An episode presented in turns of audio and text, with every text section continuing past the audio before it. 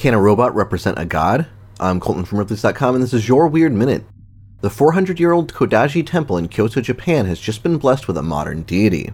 Representing the Buddhist god of mercy Kannon, an android will now bless visitors with chants and prayers. Though some think the robot might be in an inappropriate fixture in such a sacred temple, the shrine's renovators feel they are honoring Kannon with the most modern version of craftsmanship available. Made from silicon and aluminum, they've given the android a mysterious androgynous form. Using cutting edge cameras, tracking, and AI powered facial recognition, the robot can greet shrinegoers and respond to them in real time, maintaining eye contact, bowing, and giving serene facial expressions. For more strange stories and other weird news, head to Ripley's.com, rate the Weird Minute if you haven't already, and tune in tomorrow for another Minute of Odd.